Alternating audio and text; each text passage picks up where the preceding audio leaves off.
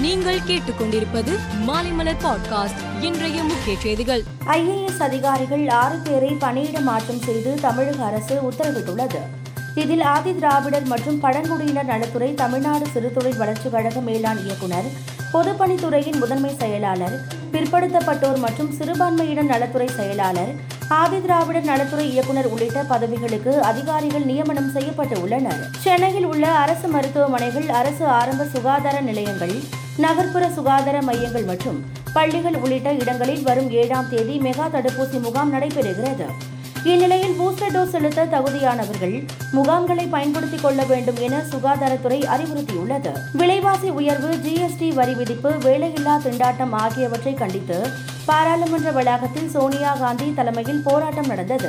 பின்னர் காங்கிரஸ் எம்பிக்கள் பாராளுமன்றத்தில் இருந்து ஜனாதிபதி மாளிகையை நோக்கி ராகுல் காந்தி தலைமையில் பேரணியாக சென்றனர். தடுப்பை மீறி சென்றதை அடுத்து ராகுல் காந்தி உட்பட காங்கிரஸ் எம்பிக்களை போலீசார் கைது செய்தனர். டெல்லி சென்றுள்ள நிதி அமைச்சர் பழனிவேல் தியாகராஜன் மத்திய மந்திரி நிர்மலா சீதாராமனை இன்று சந்தித்து பேசினார்.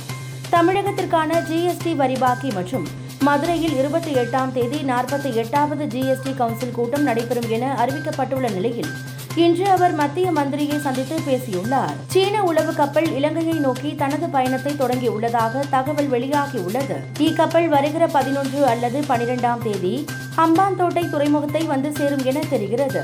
பதினேழாம் தேதி வரை இக்கப்பல் இந்த துறைமுகத்தில் நிறுத்தப்பட உள்ளதாக தெரிகிறது. அமெரிக்கா தலைநகர் வாஷிங்டனில் வெள்ளை மாளிகை அருகே திடீரென மின்னல் தாக்கியதில் இரண்டு பெண்கள் உட்பட நான்கு பேர் மயங்கி விழுந்தனர்.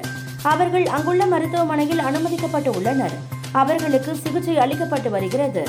ஆசிய கோப்பை கிரிக்கெட் போட்டி வரும் ஆகஸ்ட் இருபத்தி ஏழு முதல் செப்டம்பர் பதினொன்றாம் தேதி வரை ஐக்கிய அரபு நாடுகளில் நடைபெறுகிறது.